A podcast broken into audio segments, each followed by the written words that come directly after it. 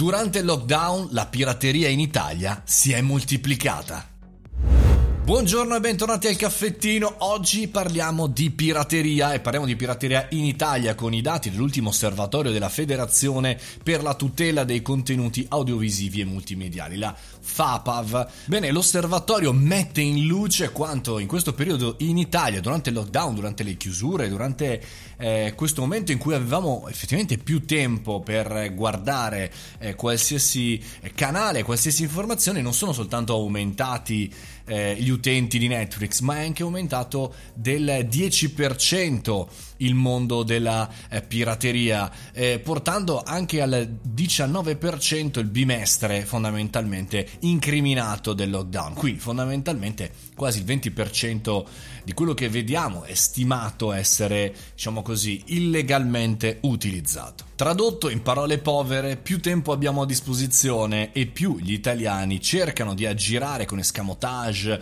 eh, abbonamenti fraudolenti, gruppi, canali su Telegram, insomma, chi più ne ha ne metta la possibilità di vedere questi contenuti effettivamente se facciamo un ragionamento eh, di utilità economica, io credo che la pirateria soprattutto negli ultimi anni sia assolutamente anti-economica, cioè tu rischi una pena importantissima e in realtà eh, poi per cosa? Per non pagare 10 euro, 20 euro, 30 euro di Netflix? Beh, allora a questo punto se non hai 30 euro, 20 euro, quello che è, insomma, non guardarlo Netflix o non guardare la partita di calcio.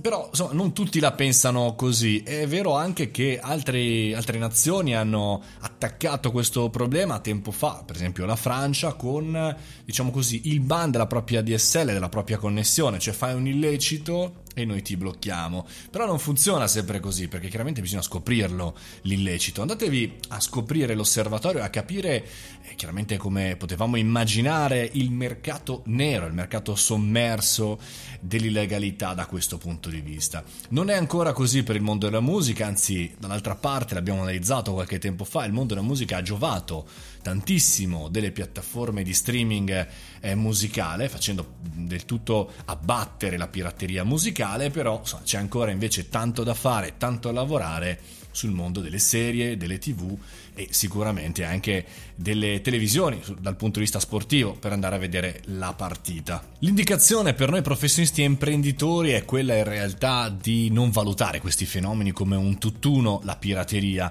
ma di andare a vedere come si muovono, come agiscono i singoli personas. Facciamo l'esempio del software, una volta c'era una pirateria pazzesca sui software, ad oggi invece la personas del professionista, avendo l'abbonamento mensile, insomma, anziché prima pagare un sacco di quattrini, eh, preferisce l'abbonamento mensile, quindi anche qui sono diminuiti, ne abbiamo parlato della musica, i personas sono differenti e quindi cosa accade nel mondo dei film? Che probabilmente con la tipologia di utenti di persona non ha ancora la competenza o non ha il portafoglio adatto per quel servizio.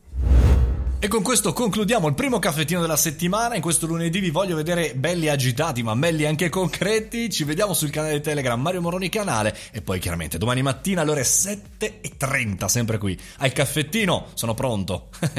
buona giornata, buona settimana.